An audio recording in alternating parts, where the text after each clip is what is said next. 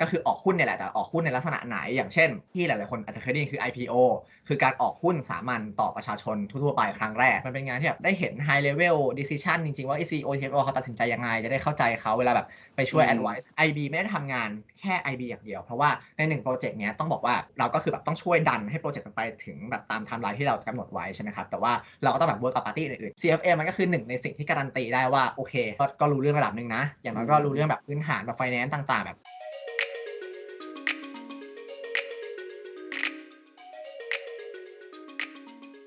สวัสดีครับ สวัสดีครับ ก็วันนี้นะครับมาอยู่กับพี่เจมส์นะครับ ช่วยแนะนำตัวหน่อยว่าตอนเรียนอยู่ที่จุฬาเนี่ยเจมส์เรียนอยู่ที่ภาคอะไร แล้วก็ตอนนี้ปัจจุบันเนี่ยทำงานอยู่ที่ไหน ก็ชื่อเจมส์นะครับ เรียนเอ่อคณะบัญชี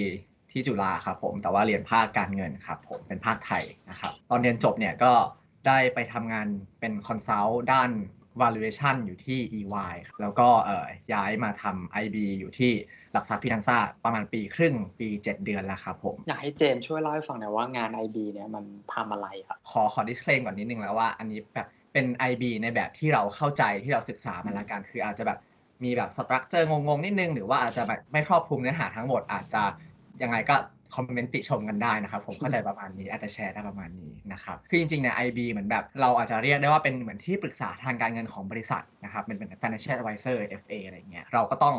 เข้าไปดูว่า เอ้ย ลูกค้ามีปัญหาอะไรใช่ไหมซึ่งปกติแล้วปัญหาด้านการเงินของบริษัทเนี่ยอาจจะมี 2 แบบก็คือ หาเงินมายังไงกับใช้เงินไปกับอะไร หรือแบบบางทีเนี้ยเราก็อาจจะเป็นคนแบบเป็นคนกลางในการจับ อง party match กันระหว่างปาระหว่างคนที่มีเงินกับคนที่ต้องการเงิน ก็คือจับ demand supply มา match กันขอแบ่งเป็น2เลเวลแล้วกันเลเวลแรกเป็นแบบเรื่อง job goal ว่าเหมือนเราต้องพยายามที่จะ หา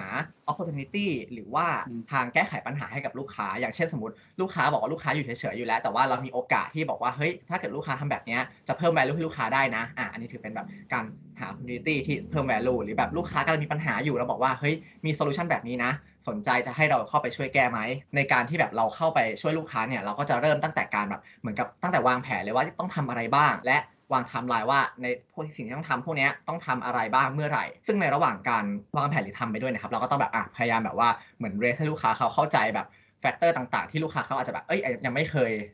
คำนึงถึงมาก่อนอย่างเช่นแบบพวกความเสี่ยงต่างๆเอ่อ concern ในการสมมติจะทำ transaction แบบนี้มันต้องคำนึงถึงอะไรบ้าง หรืออย่างที่สำคัญไม่แพ้กันก็คือ เป็นเรื่องพวกกฎของจาก regulator ครับกฎจากกรตกฎจากตลาดหลักทรัพย์ ว่าต้อง declare อย่างงู้นอย่างนี้ไหม หรือว่าทำอะไรที่แบบว่าไม่ไม่ไป against กฎที่ถูกตั้งไว้อยู่ แล้วก็คือเราก็แบบช่วยเขาไปแบบว่าจนถึงแบบ process ที่แบบเออวางแผนแล้วก็ implement แล้วก็ช่วยทำไปกับบริษัทเขาเลย จนแบบจบโปรเจกต์อะไรอย่างนี้ครับ ที่โปรเจกต์ตะเกียที่พูดไปใช่ไหมอาจจะแบ่งโปรเจกต์เป็น 3 ประเภทละกัน อันแรกเป็นอ่า capital market อันที่ 2 เป็น M&A อันที่ 3 เป็น deal FA ทั่วไป อันแรกเนี่ยที่เป็นตัว capital market เนี่ยอาจจะเป็นส่วนของการระดมทุนจากตลาดทุน นึกถึงฝั่งขวา balance sheet นะมันก็มี 2 ส่วนเป็น liability equity ถ้าเกิดสมมติว่าอะเราระดมทุนผ่านทางด้าน liability เนี่ย ถ้าเป็น asset IB เนี่ยอะเราก็จะลงทุนผ่านบอลก็คือ ตราสารหนี้ หรือว่าถ้าเกิดระดมทุนผ่านตัว equity เนี่ยก็คือออกหุ้นเนี่ยแหละแต่ออกหุ้นในลักษณะไหน อย่างเช่น ที่หลายๆคนอาจจะเคยได้ยินคือ IPO คือการออกหุ้นสามัญต่อประชาชนทั่วๆไปครั้งแรก ครั้งที่ 2 3 4เนี่ยจะเรียกว่า PO เป็น Public Offering เฉยๆ หรือว่าเป็นการทำ PP Private Placement ก็คือการออกหุ้นสามัญเพื่อนักลงทุนโดยกลุ่มเฉพาะแบบอะลิสต์แล้วว่าจะออกให้ 3 คนนี้เท่านั้นอย่างเงี้ยก็ถือว่าเป็น private placement อันสุดท้ายก็จะเป็น RO เป็นแบบ right offering ก็คือเหมือนกับว่า ออกสิทธิ์ในการซื้อหุ้นเพิ่มทุนของบริษัท ให้แก่ผู้ถือหุ้นเดิมนี่หรอกไหมครับ สมมติแบบ PO อย่างเงี้ยคือนักลงทุนใหม่ทั่วๆไป PP เป็นการทำนักลงทุนเฉพาะกลุ่มแต่เป็นนักลงทุนใหม่ แต่ RO คือออกให้นักลงทุนหรือผู้ถือหุ้นเดิมในการซื้อหุ้นเพิ่มตามสัดส่วนที่ตัวเองถือหุ้นเก่าอยู่ อ่า อันนี้คือในส่วนของ capital market แบบแรกของโปรเจกต์ที่ IB ทำเนอะแบบที่ 2 M&A M&A ก็คือ merger and acquisition ใช่ไหมแต่ว่าอะเดี๋ยวจะขอพูดถึง acquisition ก่อนละกัน acquisition เนี่ยมันก็คือการการที่ A ไปซื้อ B ใช่ไหมครับอะแต่ว่าการที่ IB เนี่ยเข้าไปก็คือเราอาจจะเข้าไป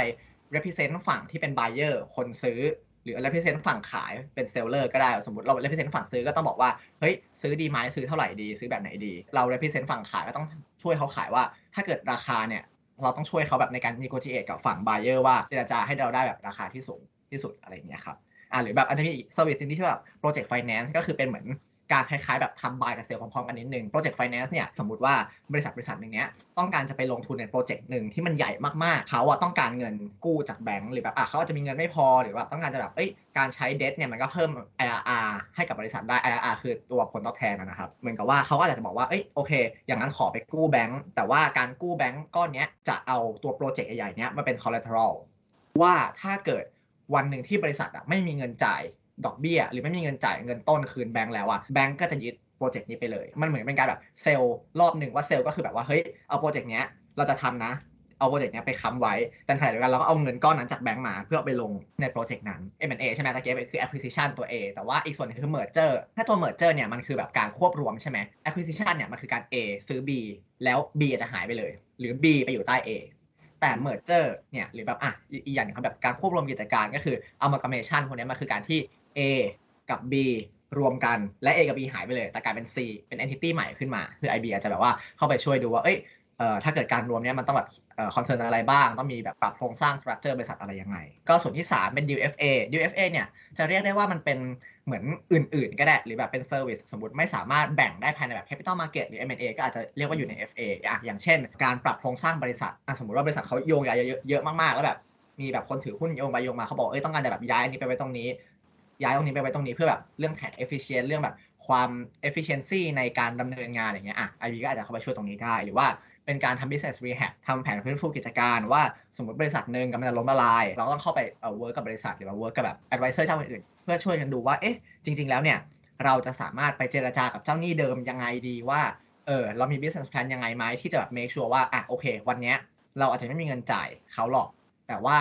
เมื่อทำตาม business plan นี่นี่นี่แล้วเนี่ยภายในอีก 6 เดือน หนึ่งปีหรือ 2 ปีเราจะมีเงินจ่ายเขาตามเซียนี้นี้นี้หรือว่าอีกอย่างหนึงอาจจะเป็นแบบว่าทั่วๆไปเลยแบบทำ feasibility study ทำ valuation เพื่อหามูลค่าคร่าวๆหาความเป็นไปได้ว่าดูซิว่าเฮ้ย รเจกต์เนี้ยสมมติบริษัทเดินเข้ามาบอกว่าเอออยากจะรู้ว่าโปรเจกต์นี้มันแบบคุ้มค่าที่จะลงทุนหรือเปล่ามันแบบ หรือมี risk หรือมีแบบกฎหมายอะไรไหมที่เราต้อง concern ในการที่จะทำโปรเจกต์นี้ การที่เวลาลูกค้าเดินเข้ามาหาเราเนี่ยจริงๆแล้วมันอาจจะไม่ได้สามารถบอกได้ว่าโอเคลูกค้าคนนี้เดินเข้ามาเพื่อ capital market เพื่อทำ IPO อย่างเดียวหรือว่าลูกค้าคนนี้เดินเข้ามาเพื่อทำ valuation อย่างเดียวบางทีแบบเราก็เคยเจอโปรเจกต์ที่แบบว่าเข้ามาแล้วแบบมันมี 3 อันรวมอยู่ในด้วยกันเลยอะอย่างเช่นสมมติลูกค้าคนนึงเดินมาบอกว่าเออเขาต้องการจะซื้อ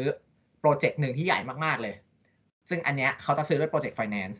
เราก็ต้องอะหนึ่งคือเราการจะซื้อโปรเจกต์ใช่ไหมเราก็ต้องทำ valuation ว่าเฮ้ยซื้อเท่าไหร่ดีถูกไหมอะก็เป็นงาน FA แหละกู้เงินจากแบงก์มาเอาไปลงทุน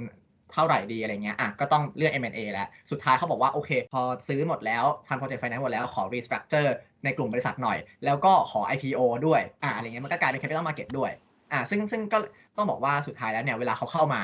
บางทีแบบโจทย์มันอาจจะแบบ เริ่มจากหนึ่งแต่สุดท้ายมันงอกไปสิบเลยก็มีเหมือนกัน หรือแบบมันก็ต้องแบ่งตามความเหมาะสมว่าเฮ้ยเราเห็นโอกาสอะไรให้กับลูกค้าหรือลูกค้าเขาเห็นว่าเฮ้ยอยากทำอันนี้เพิ่ม เราต้องช่วยแอดไวซ์เขาว่าแบบไหนดีแบบไหนไม่ดี หรือแบบถ้าเกิดทำเนี้ยต้องคิดอะไรบ้าง จริงๆ เราไม่ได้ทำงานคนเดียวหมายถึงว่า IB ไม่ได้ทำงานแค่ IB อย่างเดียว เพราะว่าในหนึ่งโปรเจกต์เนี้ยต้องบอกว่าเราก็คือแบบต้องช่วยดันให้โปรเจกต์มันไปถึงแบบตามไทม์ไลน์ที่เรากำหนดไว้ใช่ไหมครับแต่ว่าเราก็ต้องแบบ work กับปาร์ตี้อื่นๆด้วยอะอย่างเช่น แบ่งเป็นสามอันแล้วกันอะเป็นลูกค้าเป็น advisor เจ้าอื่นๆเป็น regulator อะอย่างอย่างอย่างลูกค้าอย่างเงี้ยเราก็ต้องแบบอะคุยกับ buyer ว่าเฮ้ยจะยังไงดีต้องไปคุยกับทาง seller ทาง target ด้วยว่าเฮ้ยซื้อเท่านี้โอเคไหม vice versa ว่าถ้าเป็นฝั่ง seller ก็เหมือนกันก็ต้องคุยกับทั้งสองฝ่าย หรือถ้าเกิดเป็น deal IPO อย่างเงี้ยก็อาจจะมีเกี่ยวกับเรื่องนักลงทุนที่เข้ามาเพราะเราต้องเอาหุ้นของบริษัทไปขายถูกไหมครับก็ต้องดูด้วยว่าเอ้ยนักลงทุนมี preference แบบไหน มีแบบ demand ลักษณะในแบบไหนแบบชอบ story ของหุ้นแบบไหน แล้วก็ต้องแบบไป approach เขาให้ถูกวิธีฝั่งที่ 2 ก็คือ advisor เจ้าอื่นๆ ต้องบอกว่า IB เนี่ยที่บอกว่าเป็น financial advisor ใช่ไหมเราถนัดด้านการเงิน แต่ทุกธุรกิจมันไม่ได้มีแค่เรื่องการเงินเนอะมันมีแบบเรื่อง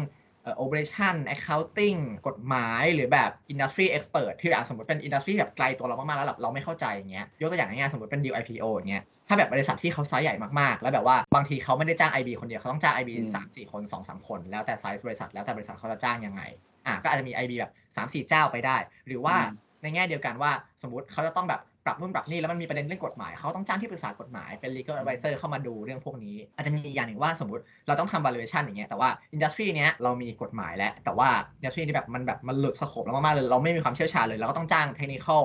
แบบ industry expert เข้ามาช่วยอ่าเป็นแบบ technical advisor เข้ามาช่วยว่าเฮ้ยประเมินว่าโอเค assumption บริษัทแบบนี้แบบนี้โอเคใช่ไหมหรือแบบ industry outlook อะเป็นประมาณนี้ใช่ไหมเราสามารถไปขายหุ้นนักลงทุนได้ ในสตอรี่แบบนี้จริง ๆ ใช่ไหมอ่าอืมแล้วสุดท้ายก็จะมีแบบอีกอันหนึ่งเป็น internal audit advisor ก็คืออันเนี้ยแก้ระบบภายในชื่อการควบคุมภายในที่ปรึกษาด้านการควบคุมภายในของบริษัท ก็คือมีอะไรนะมีมีเรื่องลูกค้าใช่ไหมมี advisor เจ้าอื่นๆแล้วก็มีอันสุดท้ายเป็น regulator ก็คือแบบพวก กลตตลาดหลักทรัพย์ที่แบบอะสมมติกลตเราจะไปขายหุ้นอย่างเงี้ยเขาต้องแบบดูแล้วเฮ้ยบริษัทมันแบบโอเคหรือเปล่า เราจะจดทะเบียนในในตลาดหลักทรัพย์แบบว่าเขาต้องแบบเออมี checklist ต่างๆ ที่เราต้องแบบ comply หรือว่าเป็นบริษัทในบาง industry เนี้ยเขาอาจจะมี regulator เฉพาะของ industry นั้นอะอย่างเช่น financial service ควบคุมโดยแบงก์ชาติ หรือถ้าเกิดเป็นประกันก็จะควบคุมโดยคปภ ต่อไปจะเป็นส่วนของ job description เนอะแต่ละวันเนี้ยเราทำอะไรบ้างอืมจริง ๆ ต้องต้องบอกว่าน้องๆหรือแบบทุกๆคนที่ยังไม่เคยทำเนี้ยอาจจะนึกภาพว่าเฮ้ยมันคือทำโมเดล ไป present ใช่ไหมความจริงนะมันไม่ใช่แค่นั้นไอ้โมเดล present นั้นมันคือแบบแค่ part กระจิ๋วหลิวของงานเลย เพราะว่ามันมีอย่างอื่นอีกเยอะ IB ในฐานะ analyst ตำแหน่ง junior เนี้ยมันก็คือเหมือนเป็นทำใช้คำว่าเป็น ground work แล้วกันอ่าค่อนข้างงาน paper งานแบบหาข้อมูลงานที่แบบต้องใช้ความถึกอีที่ต้องทำเนี่ยหลักๆ อาจจะเป็นเรื่องอ่าหนึ่งอาจจะเป็นเรื่อง due diligence อ่า due diligence มันก็คือเหมือนกับการสืบเสาะหาข้อมูล เราต้องไปหาข้อมูลเรื่องหนึ่งมาอย่างเงี้ยเราก็ต้องแบบ due diligence เรื่องนี้หรือแบบลูกค้าส่งข้อมูลมาช้างช้างหนึ่งหรือว่าส่งเอกสารมากล่องหนึ่งเราก็ต้องแบบนั่ง ไล่อ่านเพื่อย่อยข้อมูลว่าเฮ้ยจริง ๆ แล้วเนี่ยสิ่งที่เราต้องการคืออะไร เรามี item ไหนบ้างที่ใช้ได้ แล้วก็อาจจะเจอแค่ 200 item เราก็ต้อง 200 item น่ะแยกออกมา แล้วก็มาเรียงดูว่าโอเค มันไปตอบกับไอ้ goal เราไอ้กระจุ๋งตรงเนี้ยอ่าก็คืออันนี้เป็นฝั่ง due diligence ละกัน ซึ่งอันเนี้ยจะอาจจะเป็นแบบ part ที่เราว่ามันคืองานที่เยอะที่สุดสำหรับตำแหน่ง analyst แหละต้องละเอียดด้วยใช่ไหมเจมส์ใช่ใช่เอออะจริงๆจะบอกว่างานเนี้ยความละเอียดนี่คือแบบที่หนึ่ง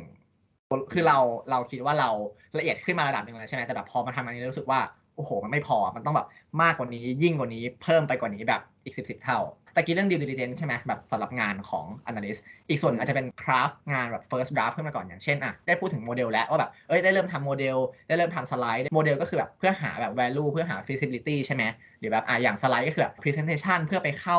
คุยกับบอร์ดบริษัท ไปคุยกับอืม target ไปคุยกับ shareholder เดิมอะไรอย่างเงี้ยหรือไปคุยกับ buyer ต่างๆอะสมมติว่าบริษัทจะทำอะไรสักอย่างเนี้ยมันต้องแบบมีสิ่งหนึ่งที่ว่า information memorandum ก็คือ IM เพื่อโพสต์ลงเว็บตลาดหลักทรัพย์ เราก็ต้องแบบอะมานั่งร่างแล้วว่า เอ้ยอืมโอเค บริษัททำแบบนี้แบบนี้นะ แล้วก็แจ้งต่อตลาดหลักทรัพย์อย่างนี้อย่างนี้ ซึ่งก็ต้องใส่ detail เข้าไป ซึ่งเหมือนกับคนใส่ก็คือต้องเป็นเรา เพราะว่าเราเป็นคนทำสิ่งนั้นให้บริษัท เอ้ยหลักๆก็คือ due diligence แบบ clean ข้อมูลหาข้อมูลแล้วก็มา craft material ส่งให้พี่ๆเขาดูว่า เอ้ย เป็นยังไงอะไรยังไง ยิ่งเราโตขึ้นเป็นตำแหน่งแบบอะโตๆขึ้นมา AVP VP อะไรต่างๆพวกเนี้ยงาน ground work ที่บอกไปอะมันจะเริ่มน้อยลง แต่มันจะไปหนักด้านการ manage ภาพรวมมากขึ้น แบบอย่างที่เราบอกว่ามันต้องมันต้องคุยกับกรตคุยกับตลาดหลักทรัพย์ คุยกับ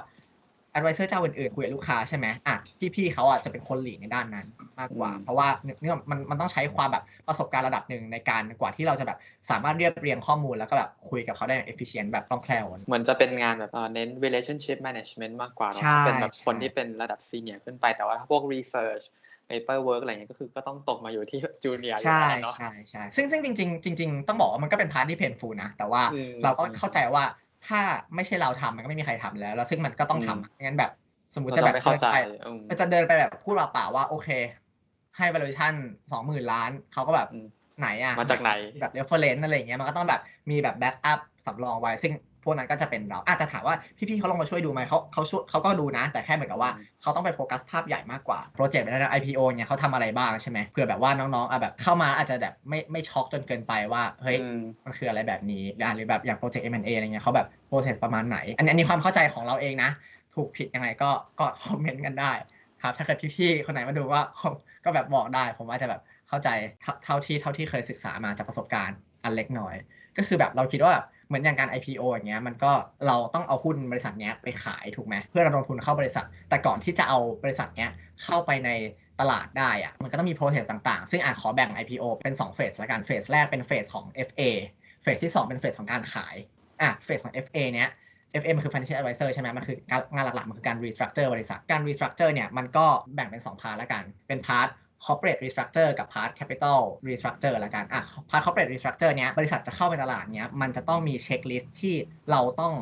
ทำให้บริษัทอะ qualify ตาม checklist พวกเนี้ยซึ่ง checklist พวกเนี้ยจะถูกกำหนดโดยแบบพวก regulator แบบกลตตลาดหลักทรัพย์ต่างๆ อะสมมติมีประมาณ 3-4 ข้อ อะ อันแรกเป็นเรื่องเรื่อง accounting ว่าแบบมาตรฐานบัญชีอะแบบว่าอัปเดตล่าสุดแล้วหรือยัง แบบถูก apply ใช้ในบริษัทแล้วใช่ไหม หรือว่าเอ่อการบันทึกบัญชีเนี่ยบันทึกถูกต้องบันทึกครบถ้วน และมีหลักฐานชัดเจนเวลาออดิตมันตรวจแบบมีหลักฐานถูกต้องใช่ไหมอะ อันนี้คือเรื่องแรก เรื่องที่สองอะอาจจะเป็นเรื่องแบบความขัดแย้งทางผลประโยชน์คิดง่ายๆสมมติมีแบบ listed company อยู่บริษัทหนึ่งที่แบบอะมีเราเป็นผู้ถือหุ้นใหญ่ แต่ขณะเดียวกันก็คือมีนักลงทุนรายย่อยต่างๆ ที่แบบมาถือหุ้นเหมือนกัน แต่เราก็ไปถืออีกบริษัทหนึ่งเหมือนกัน แล้วเราบอกว่าวันหนึ่งเนี้ยเอาบริษัทเนี้ยไปเช่าพื้นที่บริษัทอีกบริษัทหนึ่งเอา listed company ไปเช่าพื้นที่บริษัทนี้ แล้วบอกว่าจ่ายให้ปีละสองล้าน คนอื่นๆที่ถือหุ้นใน listed company กันอยู่ก็จะถามว่าเฮ้ยทำไมไปจ่ายให้บริษัทนี้ตั้งสองล้านอะทำไมถึงไม่จ้างอีกบริษัทหนึ่งที่แบบเช่าอีกบริษัทหนึ่งที่จ่ายแค่ล้านห้าเอง อ่าอะไรเงี้ยก็เป็นแบบมันอาจจะเกิดกับว่าเราเป็นผู้ถือหุ้นใหญ่ แล้วก็ถ่ายเทผลประโยชน์ว่าโอเค ฐานะเราเนี้ยเราแค่ย้ายเงินจากกระเป๋าซ้ายไปกระเป๋าขวาเพราะเราถือหุ้นทั้งสองบริษัท แต่นักลงทุนคนอื่นๆเนี้ยเขาอะเขาถือหุ้นแค่บริษัทเดียวแล้วเขาบอกว่าเฮ้ยทำไมอยู่ๆมันมัน drain wealth เราแบบเนี้ยมันก็ไม่แฟร์กับเขามีแบบวิธีการปิดความเสี่ยงเรื่องพวกนี้เข้าไปแบบ ย้ายเข้าย้ายบริษัทมาอยู่ใต้ under แบบกรุ๊ปเดียวกันเลยอะไรอย่างนี้ก็ได้อะการพึ่งพิงทางธุรกิจอย่างเช่นแบบบริษัทหนึ่งเป็นแบบ manufacturing ใช่ไหมแล้วแบบมี supplier รายเดียว supply ของให้หมดเลยร้อยเปอร์เซ็นต์ มันก็เกิดความเสี่ยงว่าถ้าเกิดวันหนึ่งที่ supplier รายนี้ล้มหายตายจากไปจากโลกใบนี้แล้วอย่างเงี้ยบริษัทเจ๊ง supplier เจ๊งไปเราจะทำยังไง listed company จะแบบอ้าวไม่รู้จะทำไงต่อเลย ก็ต้องมีแบบ supplier แบบ diversify ไว้หลายๆเจ้าอะตะกี้เป็นแบบเรื่อง accounting เรื่องทางเทคผลประโยชน์พึ่งพิงธุรกิจใช่ไหมอันที่สามจะเป็นเรื่อง internal control อะอันนี้แบบน้องๆหลายคนอาจจะไม่คุ้นหรอกแต่ว่าให้คิดง่ายๆว่ามันแบบเหมือนเป็นการแบบเป็นนโยบายการดำเนินงานภายในบริษัทเอง มีนโยบายชัดเจนไหมนโยบายเนี้ยเป็นนโยบายที่ถูกต้องเหมาะสมไหมและนโยบายเนี้ยถูก ใช้จริงๆใช่ไหม เช่นสมมติเราเป็นพนักงานฝ่ายขายของบริษัทบริษัทหนึ่งเราบอกว่าอยากจะซื้อเก้าอี้ร้อยตัวอืมราคาล้านหนึ่งเข้ามาในบริษัท ซื้ออย่างเงี้ยจะทำยังไงดี มันก็บริษัทก็ควรจะมีแบบ policy ชัดเจนใช่ไหมว่าถ้าเกิดจะทำ transaction แบบเนี้ยใครต้องเป็นคนขอ และใครต้องเป็นคน approve เฮ้ย เราเป็นคนขอขึ้นมาแล้ว จ่ายล้านหนึ่งแต่ว่าขอให้เพื่อนข้างๆที่นั่งข้างๆเรา approve ให้หน่อย มันก็ไม่ได้ถูกไหมเพราะว่าเราก็หัวกันได้ สมมติเรื่องนี้มันเป็นเรื่องแบบซื้อของก็ต้องให้ฝ่ายจัดซื้อเป็นคน approve ก็คือเป็นแบบว่าอะมี check and balance process กันภายในบริษัทอะอันนี้ก็คือแบบ make sure ว่ามี policy และ policy เนี้ยเป็นแบบถูกต้องชอบธรรมสุดท้ายก็คือว่ามี policy แล้วถูกต้องชอบธรรมแล้ว policy เนี้ยถูกใช้จริง ๆ ว่ามีครั้งต่อไปที่เราจะเปลี่ยนแล้วเอ้ยเพื่อเราจะซื้อโต๊ะร้อยตัวอย่างเงี้ยก็ต้องทำตาม process นี้เหมือนกัน เป็นการ make sure ว่าโอเค วันหนึ่งถ้าเกิดสมมติว่าเปลี่ยนผู้บริหารเปลี่ยนพนักงานอะไรเงี้ยบริษัทยังรันต่อได้ใน process ในแบบ process procedure เดิมๆ ที่แบบถูกตั้งไว้อย่างแบบมีระบบ ก็อันสุดท้ายจะเป็นเรื่อง business outlook ว่าแบบธุรกิจของบริษัทมันแบบมันโอเคจริงๆใช่ไหมไม่ใช่แบบเอ้ย internal ดีหมดเลยแบบ ระบบภายในดี ไม่มีไม่มีถ่ายเทผลประโยชน์ accounting ดี แต่ว่าเอาเงินนักลงทุนไปแล้วก็แบบสุดท้ายก็อยู่ได้ไม่นานสุดท้ายบริษัทเจ๊งอะไรเงี้ยมันมันก็ไม่ได้เราก็ต้องดูเรื่องพวกนี้ด้วยว่าเอ้ยมันมีความเสี่ยงอะไรพวกนี้ไหมอะไรเงี้ยสมมติอันนี้คือ benchmark ใช่ไหมก่อนบริษัทเข้าไปอะบริษัทจะอยู่ตรงนี้ก่อน พอเราทำให้ qualify ปุ๊บเขาจะพอดี benchmark ว่าโอเคแหละแต่ว่าอืมการพอดี benchmark เนี่ยมันไม่พอถูกไหมเราต้องเอาหุ้นเขาไปขาย เราต้องอยากให้เขาได้เงินเยอะๆถูกไหมเราต้องทำให้เขา above benchmark ก็คือการทำให้ value เขาเพิ่มขึ้นใช่ไหมแต่ว่าที่ง่ายๆ value มาจากอะไร value มาจากคิดสูตร DCF ใช่ไหม ก็ DCF มันคือแบบ cash flow ส่วนด้วย discount rate อะอันนี้แบบอาจจะต้องน้องเรียนไฟแนนมานิดหนึ่ง cash flow เนี้ยเราอาจจะไม่ได้ไปแบบ involve ขนาดนั้นเพราะสุดท้ายมันคือ strategy ของบริษัทว่าเขาจะเลือกทำแบบไหน แต่มันจะมีอีกส่วนหนึงคือ discount rate ซึ่งตัวเนี้ยมันจะมีแบบสิ่งที่เรียกว่า capital structure ว่าเอ้ยใช้หนี้เท่าไหร่ใช้ทุนเท่าไหร่ตัวเนี้ยเราสามารถ advise เขาได้ว่า DE ratio ในตลาดที่แบบว่าเทียบกับบริษัทคุณเนี้ยอยู่ที่ 2 เท่า แต่คุณใช้แค่ 1.6 เอง คุณเพิ่มได้นะ เพิ่ม weight ของ cost of debt ทำให้แบบ discount rate ลงมาลดลงได้อะไรอย่างเงี้ย ตอนแรกทำครบ checklist กลายเป็นเท่านี้ พอแบบปรับ capital structure value เพิ่มขึ้นอะก็แบบอืมเพิ่มขึ้นได้ สุดท้ายอันเนี้ยคือเฟสของ FA restructure บริษัท restructure ตัว corporate restructure ตัวตัว capital structure แล้วก็ปรับ value เขาอะไรพวกนี้เออแล้วก็สุดท้ายก็คือหามูลค่าหุ้นออกมาเพื่อแบบในฐานะ financial advisor เราจะไปขายเขาที่ราคาประมาณนี้แหละ เฟสที่ 2 ก็คืออาจจะเป็นเฟสเรื่องขายแหละออกไปขายนักลงทุนยังไง เราจะแบบมีแผนยังไงว่าจะ allocate หุ้นให้กับนักลงทุนประเภทไหน มากกว่ากันนักลงทุนต่างประเทศกี่เปอร์เซ็นต์ในประเทศกี่เปอร์เซ็นต์ห้าสิบห้าสิบไหมหรือเท่าไหร่ดี ให้ต่างประเทศเยอะไปมันจะเกินกฎหมายที่กำหนดไหมว่าแบบเอ้ยห้ามนักลงทุนต่างประเทศถือหุ้นเกินยี่ห้าเปอร์เซ็นต์เกินสิบเก้าเปอร์เซ็นต์ตามกฎของแบบแต่ละอินดัสทรีก็ว่าไปหรือแบบอะอย่างที่สองว่า เอ้ย จะเกาะกระจายให้นักลงทุนกองทุนหรือสถาบันเท่าไหร่อืมนักลงทุนรายย่อยเท่าไหร่ สมมติกระจายให้นักลงทุนกองทุนเยอะเกินไปราคาก็นิ่งเกิดไม่ขยับเลย เพราะต้องอืมเพราะว่ากองทุนเขาแบบเขาซื้อยาวถูกไหมเขาแบบเขาไม่ค่อยมานั่งขายแบบ วันรายวันอยู่แล้วหรือแบบถ้ากระจายให้นักลงทุนรายย่อยเยอะเกินไป ราคามันก็เหวี่ยงเกินมันก็นอยส์เกินไปในตลาดเนี่ยนักลงทุนผู้ถือหุ้นก็อาจจะไม่ชอบได้ เป็นการแบบวางแผนก่อนแล้วเสร็จแล้วปุ๊บก็พาบริษัทเนี้ย เข้าไปแบบอะพาไปโรดโชว์แบบพาเข้า analyst presentation ว่าแบบเออให้ CEO CFO เขาแบบไปพูดให้นักลงทุนทั้งสถาบันทั้งรายย่อยฟังว่าเฮ้ยบริษัทเป็นแบบนี้แบบไปไปช่วยเขาขายบริษัทว่าเอ้ยเพื่อที่จะแบบสุดท้ายให้คนน่ะมาซื้อเขาเยอะๆอะพาตาม process พาไปช่วยแบบ marketing อะไรเงี้ยแบบก็คือเหมือนพาแบบพาไปโชว์ตัวพอโชว์ตัวเสร็จปุ๊บก็เปิดให้จองแล้วก็อะไปถึงเรื่อยๆว่าเออเปิดขายแบบทำ first day trade ทุกคนเข้าใจกันการทำแบบ I B เนี่ยมันเป็นเหมือนแบบ gateway ที่ดีนะที่สำหรับ you อยากจะเปลี่ยนไปสายงานอื่นในอาอาสายในไฟแนนซ์ด้วยกันนะเอ่อเรื่องไปทำงานต่างประเทศอะไรเงี้ยเราคิดว่าก็จริง ๆ ก็เคยเห็นนะพี่ๆที่แบบว่าเอ้ยทำจากที่นี่ไปแล้วก็แบบไปอยู่แบบแบงก์ต่างประเทศไปอยู่ PE แบบ fund แบบ global เออมันเป็นงานที่แบบได้เห็น high level decision จริง ๆ ว่า CEO CFO เขาตัดสินใจยังไง จะได้เข้าใจเขาเวลาแบบไปช่วยอืม advice บริษัทเงี้ยมันก็แบบก้าวกระโดดได้ดีใช่ไหมซึ่งเราก็ก็เห็นด้วยนะถามต่อว่ามันมีสิ่งอะไรบ้างที่เจมส์ประทับใจในตัว เนื้องาน แล้วก็มีสิ่งอะไรบ้างที่เจมส์ไม่ได้ประทับใจมากสำหรับแอสไอบีเงี้ยเผื่อจะให้น้องๆรู้ว่า ก่อนที่อยู่จะมาทำงานไอบีเนี่ยอยู่ควรที่จะรู้อะไรบ้าง expect อะไรบ้าง สิ่งที่ประทับใจก่อนละมันได้เห็นหลาย ๆ มุมของธุรกิจจริง ๆ อะ ก็คืออย่างที่เราบอกว่าแบบแม้เราจะเป็น financial advisor ใช่ไหมแต่ว่าสุดท้ายแบบ industry expert หรือแบบจากฝั่งนู้นฝั่งนี้ของแบบ high level อือะมเราจะได้เข้าใจหมดเลย คือเหมือนกับเราก็ต้อง work กับทีมบริษัทจริง ๆ ซึ่งเราจะได้ work กับทีมของบริษัทตั้งแต่แบบอะ level แบบ officer senior officer ที่แบบโตกับเราแบบไม่เยอะมากหรือแบบอะเป็นระดับ manager ที่แบบอะสามสิบสี่สิบหรือแบบไประดับ CEO CFO ที่แบบห้าสิบหกสิบเลยก็มี ซึ่งเหมือนกับได้ทำงานกับพวกเขาแล้วรู้สึกว่า เออโอเคเราไม่ได้เราไม่ได้แค่ฟังว่าเขาคิดอะไรแต่ว่าเราได้แบบทำกับเขาจริง ๆ แบบได้แอดไวเขาจริงๆว่าโอเค แบบต้องทำแบบนี้นะแบบนี้นะ ซึ่งแบบอืมแนวทางก็คือก็คือมาจากพี่ๆเราเลยแหละว่าโอเคเราต้องไปสื่อสารเขาแบบนี้ เพื่อให้เขา work ไปแบบนี้เพื่อให้มัน comply กับเอ่อสิ่งที่ควรจะเป็นอะแต่ว่าสิ่งที่แบบประทับใจน้อยๆแล้วกันก็แต่ว่าหนึ่งเลยมันคือความแบบคาดเดายากนิดนึงว่าแบบเอ้ยจะมาเมื่อไหร่หรือแบบ บางทีจะมาแบบเมื่อไหร่ว่านี่หมายถึงว่าหมายถึงแบบอยู่ๆงานแบบ flow งานแบบบึ้มมาเมื่อไหร่ลูกค้าเขาแบบกว่าจะประชุมอะไรกันเสร็จกว่าเขาจะแบบสรุปอะไรกันได้เงี้ยแล้วข้อมูลจะส่งมามันก็เย็นแล้วนึกออกไหมบางทีเราก็แบบประชุมทั้งวันกลับมาก็ต้องกลับมาทำต่อเพราะว่าข้อมูลเพิ่งมา decision เพิ่งถูกตัดสินใจไปได้อะไรอย่างเงี้ยถามว่าสุดท้ายแล้วมันก็เราก็เข้าใจแหละว่าอะในสิ่งที่ชอบน้อยในงานมันก็สิ่งที่เราว่า IB ส่วนมากน่าจะเจอนะ เออเพราะเท่าที่เท่าที่คุยมาเนี่ยมันก็ก็เป็นอย่างนั้นหมดแบบทุกคนเออ for sure เออแบบทุกๆคนก็แบบก็จะพูดเป็นเป็นเสียงเดียวกันประมาณนี้ ตอนที่เจมส์สมัครงานเนี่ยมันมี interview process ยังไงบ้างแล้วเจมส์เตรียมตัวยังไง อย่างที่นี่ใช่ไหมก็คือมีแบบอะมี test technical เป็น hard skill แบบว่าก็คือแบบทั่วๆไปแหละแบบ financial model presentation เรื่องภาษาอังกฤษทั่วๆไปอะไรเงี้ยก็คือวัดว่าไม่ต้องเริ่มจากศูนย์นะอย่างไรแบบพอทำเป็นบ้างมาก่อนแล้วอะไรอย่างนี้ แล้วก็จะมีอะเป็นสัมภาษณ์สองสามรอบอะไรอย่างนี้ครับ ถ้าแนะนำให้เรื่องเตรียมแล้วกันเราคิดว่าสมมติสัมภาษณ์เนี้ยอาจจะแบ่งเป็นแบบ3 part เป็นเรื่องแบบ technical เรื่อง personal แล้วก็แบบอื่นๆแล้วกันเออเทคนิค technical เนี่ยการวัดด้วยเทส hard skill ในรอบแรกเนี่ยมันก็วัดได้ระดับหนึ่งแต่ว่าสุดท้าย technical เราว่ามันคือแบบการ apply ด้วยว่าเฮ้ยการที่เรามี fundamental knowledge ของเรื่อง finance เรื่อง การเงินธุรกิจอะไรพวกเนี้ยเออโจทย์มันเปลี่ยนไปสักนิดนึงอะเราแบบพอแบบต่อต่อได้ไหมว่าเฮ้ยมันจะเกิดอะไรขึ้นต่ออะไรอย่างเงี้ยมันก็มีเว็บแบบเป็น IB prep อยู่เยอะเหมือนกันนะที่แบบว่าที่แบบเวลา IB เขาถามกันแบบมีเว็บไหนแนะนำไหมเจมส์จริงๆ ช่วงนั้นเราใช้ Wall Street Oasis อะมันจะแบบมีเป็นแบบเป็นฟอรัมของเฉพาะ IB โดยเฉพาะเลย เวลาเรามีคำถามอะไรแล้วก็พิมพ์ไปถาม สมมติแบบเป็นคำถามแบบงงๆ ว่า เอ๊ะทำไมอันนี้ถึงเป็นแบบนี้ อะไรเงี้ยเขาก็พิมพ์ไปถามว่าจะแบบมีคนมาตอบบ้างไม่ตอบบ้าง ก็แบบอาจจะได้เห็นแบบเออวิธีวิธีคิดของแบบคนอื่นๆเขา ถ้าเกิดสมมติ เราถามเพื่อนไม่ได้นะ แต่ว่าเราว่า personal มันค่อนข้างแบบอันนี้เราว่าสำคัญมันก็คือแบบให้ให้ผู้สัมภาษณ์มั่นใจว่าเออเราแบบเราเราอยากทำสายนี้จริงๆหรือแบบเราไหวจริง ๆ อะไรอย่างเงี้ยอืมเออเพราะว่าอะหรือแบบเออทำไมอยากทำงานนี้ก็ต้องตอบตัวเองให้ได้แบบชัดเจน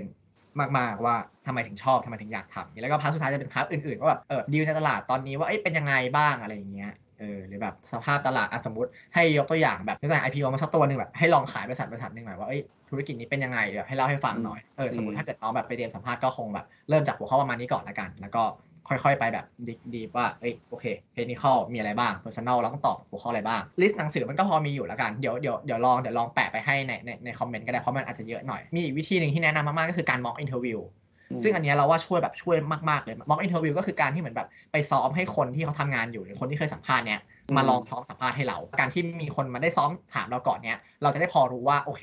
เราอะอ่อนตรงไหน ตรงนั้นนะคือเราอะให้เราไปขอให้แบบคนรู้จักอะ แบบพี่ช่วยๆบอกเอ่ยมเออแบบขอเยอะมากเลยแบบ ต้องขอบคุณทุกๆคนมากๆก็แบบเออแบบเอ้ยช่วยหน่อยช่วยหน่อยแบบว่าเฮ้ยลองถามมาหน่อยแบบตอบได้บ้างไม่ได้บ้างคือเราก็พยายามจด feedback ตัวเองไว้ว่าเอ้ยเราตอบอะไรไม่ได้บ้างเราแบบไม่เข้าใจตรงไหนก็ต้องไปหาความรู้เพิ่มตรงนั้นอะไรอย่างเงี้ยอ่านหนังสือก็ช่วยระดับหนึ่งแต่คือ mock interview ช่วยแบบ80%มากกว่าเลยเนอะเจมส์ว่างานเนี้ยมันจำเป็นจะต้องจบตรงจาก finance ไหมถึงจะทำได้ เราคิดว่าจบสายอะไรมาก็ทำได้หมด แต่แค่อย่างน้อยมันต้องมีความรู้พื้นฐานทางด้านอืมการเงินทางด้านแบบ business อยู่ระดับหนึ่งถึงจะสามารถทำได้ เพราะว่าต้องบอกอย่างนี้แม้ว่าเราจะจบ finance มาใช่ไหมแต่ว่าสิ่งที่มาทำในงานเนี้ยโอ้โห มันคือแบบโลกใบใหม่เลย เราต้องเรียนรู้แบบอะไรใหม่เยอะมากๆมีทั้งกฎนู่นนี่นี่นั่น การ structure นู่นนี่นั่นแบบ logic วิธีการคิดอะไรเงี้ย ซึ่งแบบในหนังสือมันก็คือการสอนแบบอะการทำโมเดล การจะทำการจะเอาเลขเข้าไปในโมเดล จะเอาเลขไหน จะใช้วิธีอะไรในการไปบอกลูกค้า เออ แต่ว่าอืมจะบอกว่างานใน Excel ก็สำคัญมากๆ เพราะแบบ เวลาคลีนข้อมูลอะเราว่า Excel คล่องจะทำงานได้เร็วขึ้น อยากถามเจมส์ว่า CFA นี่สำคัญไหมสำหรับงาน IB เนี่ยอาจจะเป็น plus ในแง่ของคนที่ย้ายสาย CFA มันก็คือหนึ่งในสิ่งที่การันตีได้ว่า โอเค มันก็แบบพรูฟแล้วว่าโอเคเขาก็ก็ก็รู้เรื่องระดับหนึ่งนะ อย่างน้อยก็รู้เรื่องแบบพื้นฐานแบบ finance ต่าง ๆ แบบ cost of equity แบบอะไรต่างๆ แบบ capital structure ได้แบบได้ได้ได้ระดับหนึ่งแล้วนะอะไรเงี้ยอืมมันก็อาจจะเป็นสิ่งที่ช่วยได้ แต่ว่าถ้าในแง่ของแบบคนที่เรียนสายนี้มาโดยตรงเนี้ยเราคิดว่าอาจจะไม่ได้ช่วยนะคือคือไม่ไม่รู้นะว่าเพราะแบบเราเราไม่ได้สอบ แต่เราก็เห็นเพื่อนที่เป็น IB แล้วก็สอบนะ ซึ่งซึ่งอาจจะแล้วแต่คนมั้งอาจจะไม่ได้จำเป็นขนาดนั้น เพราะว่ามุมเราเรามองว่า CFA มันคือเหมือนสายลงทุนโดยเฉพาะเป็นแบบสายกองทุนหรือ IB มันเป็นเหมือน corporate finance มากกว่า investment นะเจมส์มีอะไรอยากจะฝากถึงน้องๆไหมหลักๆก็แบบอะมีแบบ way การใช้ชีวิตแบบอะอันแรกก็คือ มี passion แรงกล้าไปเลยแบบทำในสิ่งที่ชอบอดทน เพื่อสิ่งที่ชอบแบบสุดๆ แบบว่าเฮ้ยไม่เลี่ยงงานแบบอะไรมาก็ได้เราแบบอึดอดทนเต็มที่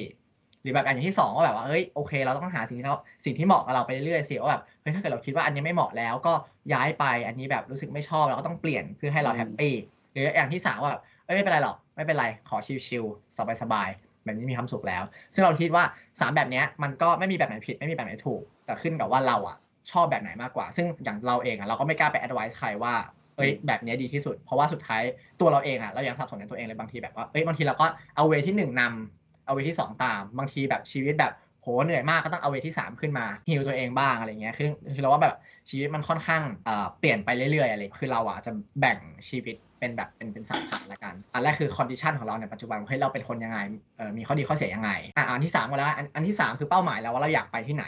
อยากไปเป็นแบบไหน และอันที่สองก็คือว่าแผนเราอะในการจับพาจาก condition เราไปถึงเป้าหมายเราอะเออคืออะไร เราต้องรู้จักตัวเราเองในปัจจุบันกับเป้าหมายเราในอนาคตให้ให้ให้ชัดเจนก่อนอะเพราะแบบว่าเราคิดว่าหลายๆคนอะอาจจะยังแบบไม่ชัดด้วยซ้ำเพราะว่าเราก็เคยไม่ชัดมาก่อนเราก็แบบรู้สึกว่าเออเนี่ยทำตามคนอื่นไปสิแบบเขาว่าอย่างนี้เราก็ลองทำตามไปดูอะไรเงี้ยแต่ว่าสุดท้ายแบบพอมาแบบได้มาเฮ้ยคิดตัวเองเยอะๆว่าเอ้ยจริง ๆเราเป็นแบบไหนนะ เราเราอยากไปแบบไหนนะอะก็จะรู้ตัวเองชัดขึ้น ซึ่งพอเรารู้ 2 อันเนี้ยชัดแล้วใช่ไหมเราก็จะแบบว่า craft แผนตรงกลางเราได้ว่าเฮ้ยจะทำยังไงให้แบบจากตัวเราปัจจุบันเนี้ยกลายเป็นตัวเราที่เราอยากจะเป็นในอนาคตได้ เราก็ต้องตระหนักเสมอนะว่าสุดท้ายไอ้ condition ปัจจุบันกับ goal เราอะมันเปลี่ยนได้ตลอดเวลา ขอบคุณเจมส์มากที่แชร์แบบครบ loop เลยเออเชื่อว่าน้องๆ จะจะได้เห็นแบบภาพรวมของการทำ IB เนอะว่าว่ามันทำยังไง working hours ต่างๆ เป็นยังไงรายละเอียดต่างๆ ก็ถ้าใครมีคำถามเนี่ยก็สามารถคอมเมนต์มา แล้วก็เดี๋ยวจะขอมาถามเจมส์แล้วกันเนอะว่าได้เออได้ตอบยังไงบ้าง แล้วก็เดี๋ยวถ้าเจมส์น่าจะฝากลิงก์ไว้ว่าไอ้ที่แหล่งความเรียนรู้อะไรต่างๆ ว่าที่เจมส์ไปดูอะไรมาเนาะได้ได้ได้เดี๋ยวแปะไว้ให้ครับได้ก็ขอบคุณเจมส์มากเลยนะได้เลยครับมากมากๆเหมือนกันครับได้ครับบ๊ายบายครัได้บครับขอบคุณครับ